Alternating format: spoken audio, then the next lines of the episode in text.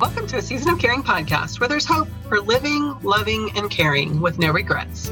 This is Rayna Neises, your host, and today I'm excited to introduce you to Amy Rienow. Amy's first ministry is loving her husband and nurturing faith in their seven children. She and Rob founded and lead Visionary Family Ministries, a ministry created to equip parents, encourage couples, and help families live for Christ. She attended the University of Illinois, followed by Wheaton College Graduate School where she earned her MA in clinical psychology. She's a licensed clinical professional counselor. Amy has her hands full as a mom, partnering with Rob and serving in the women's and worship ministries at church. You can connect with Amy at Instagram at AmyVFM. I'm so excited to have you here today, Amy. Thanks for joining us. Thanks for having me, Rayna. It's a delight to get to know you and your ministry. So, wow, seven kids, lots to learn about being the mom. And I know your book, it's the not so perfect mom. Such an important thing to realize. We can't be perfect. And I thought as I was reading and learning a little more about you, what a great fit it was to really be able to have you talk to my listeners because so many caregivers are moms and mm. find themselves in that place of taking care of their own kids as well as needing to take care of their parents or loved ones. So, mm-hmm. what would you say is the best way for us to live in peace while we're doing the sandwich generation thing? Yeah.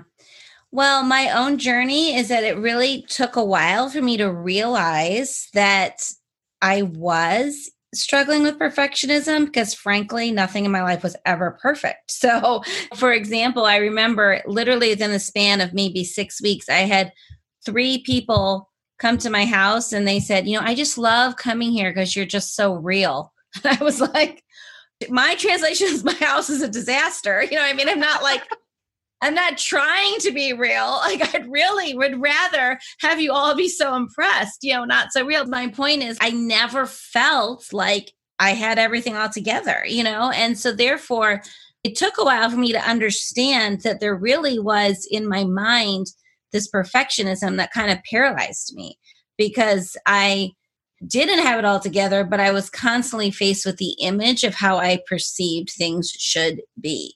And it was that image and that sense of who I should be, who my kids should be, what my house should be like, what my schedule should like. Like all of these images that I had were actually robbing me of my joy, robbing me of peace, robbing me of the ability to really enjoy the things that were right in front of me, you know?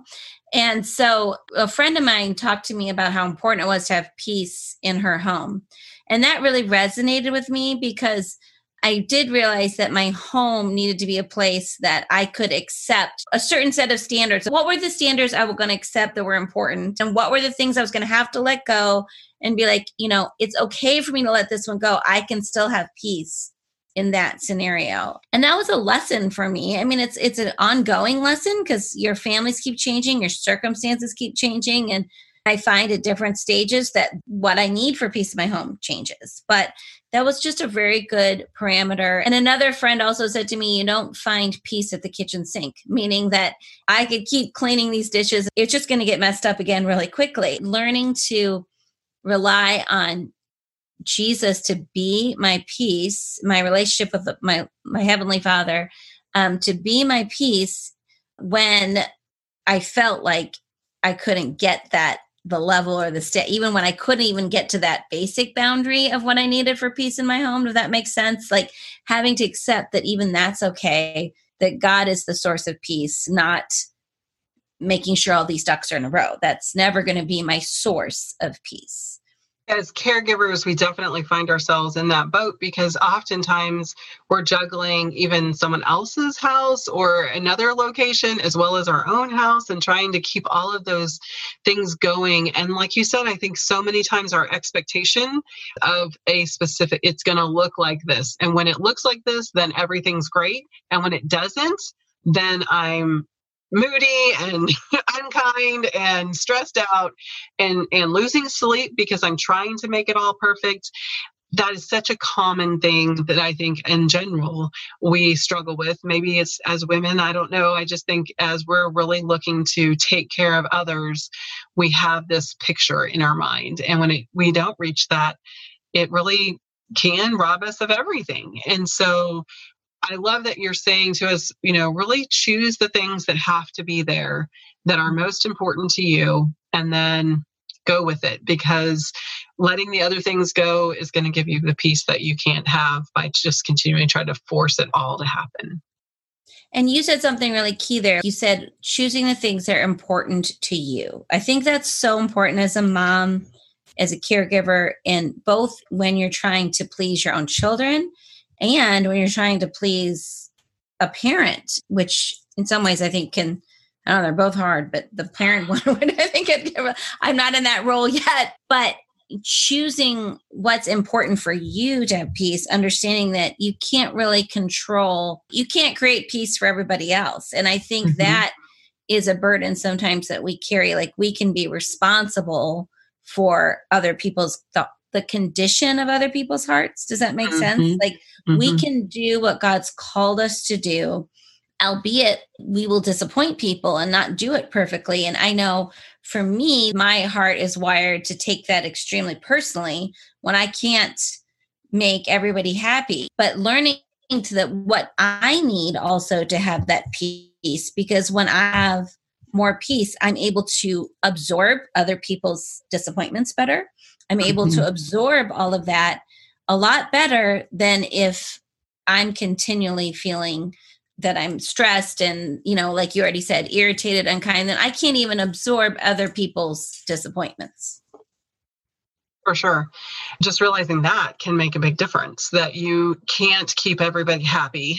And again, communication, which we talk about a lot on the podcast, just having those conversations with our loved ones, whether it be a parent or someone else that we're caring for, to just say, I right now, I just can't do that for you. I can find someone else to do that for you, or I can hire someone to take care of that, but I can't do that because there's not enough of me. And I think so many times we forget to do that as caregivers. We just go, okay, I'll figure it out. I'll get it done. I'll take care of it. And we end up losing sleep. We end up not enjoying our children. We end up so many other things suffer because we can't just say, you know, I, think learning to say no without saying no can really be a powerful thing. You don't have to say, no, I'm not going to do that, mom. You can just say, no, I'm not going to do that, but I can find this person, or I've already asked Sally to be able to take you to the doctor, or whatever it is. If we can help to problem solve it, then it makes it easier to say no. Right. It does, for sure. Yeah. And no has to be a part of what we're doing in order to find peace. And that probably has a lot to do then kind of the next thing I was thinking of was just that guilt. So I know there's a lot of mom guilt involved, and I think caregiver guilt is a lot like mom guilt. So tell us a little bit about how to handle that mom guilt.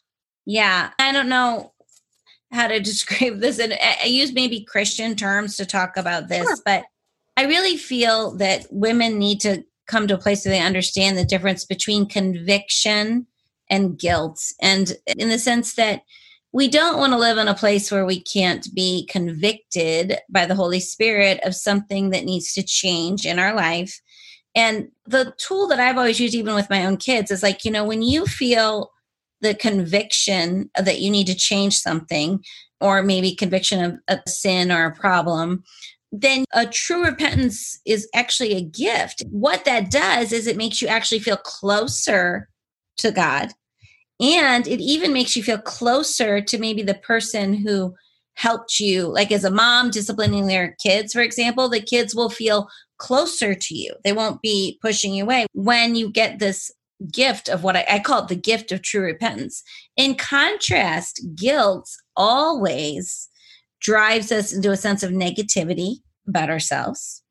It usually drives us away from God and it drives us away from people who might be trying to point out things. You know what I mean? We usually isolate from people don't want to hear any negative thing from that has helped me so much to really understand how much of my guilt was not coming from the Lord. It would just follow me around and how necessary it was to reject it and to really claim the truth that we have in scripture that therefore there's now no condemnation for those who are in Christ Jesus. So this feeling of guilt that if it's pervasive and you can't escape it, I can assure you that is not coming from the Holy Spirit.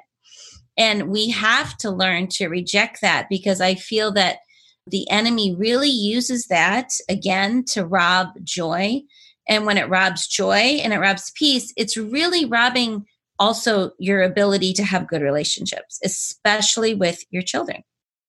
Because I always like to say, sometimes Christians use this phrase, you know, well, they have a deep inner joy. Well, joy that's real joy should be visible. I mean, like deep inner joy is an oxymoron. Kids know joy when they see it, and they know when it's not. I had to really just come to grips with the fact that this guilt was robbing me of joy, and joy and laughter and a happy home is one of my absolute top priorities. So I want to make sure that that's the kind of home that we have.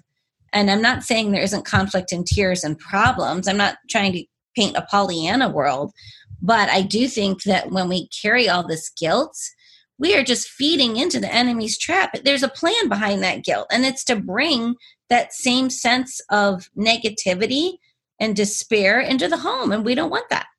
And all those things are so true, even in the caregiving realm, when you think about if you're feeling guilt, then that's making you resent the person you're caring for or the doctor who's trying to work with you or whatever it is. And that pushes you away, that distances you versus having it be an outflow of love, an expression of our desire to honor them and joy, just having fun and being able to laugh together if we're experiencing guilt for not doing something or feeling like we don't want to do things that we should be doing for our loved one. And so, a lot of those things, like you said, I, I love that the difference between attracting versus pushing you away. That's a really good thing to think about because so many times again as caregivers we have that guilt we should be doing more we should be doing more we should be doing more and all that does is burden us and weigh us down and totally rob our peace and joy being able to look at it again and say okay really should I? Or why do I think I should? Where's this right. coming from? And rejecting, really rejecting that false lie. It's a lie that I just think feeling overly responsible for things that you can't be responsible for, feeling like you are, it's a false sense of control to some extent mm-hmm. as well.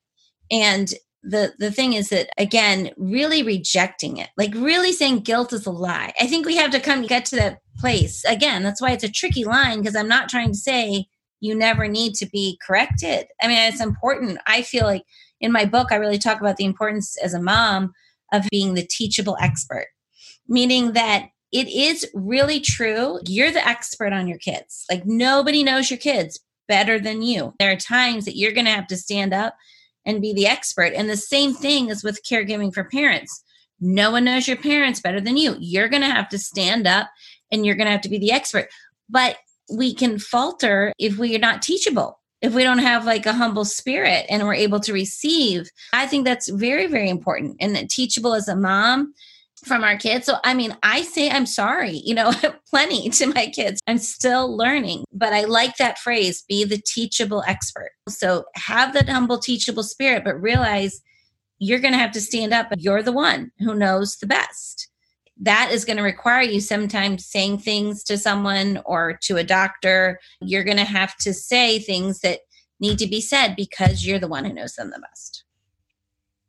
Teachable expert. That is so good. Caregivers, hang on to that because that is what you are. You are the expert on the person that you're caring for, and you need to own that. And allow yourself to say, I know this about whoever. And again, when I put that on myself and think of caring for my dad, who, as his disease progressed with Alzheimer's, he couldn't tell you, Bob, are you in pain? No. But yet he's limping. You're like, obviously something hurts.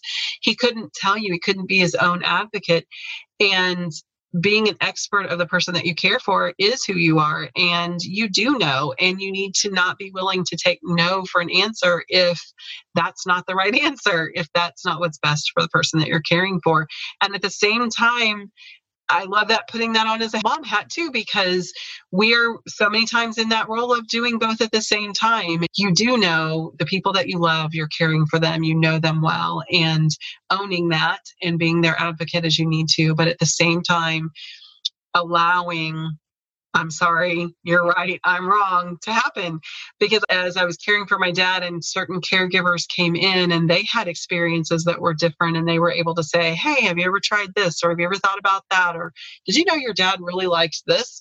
And if I had stayed in only the expert role, I wouldn't have been willing to say, Oh my gosh, wow, I didn't know that, and learn from them and receive from them too. So mm-hmm. that's great. That's a great nugget. And you said something, Rayna, was so important. Why you're the expert is because you love them.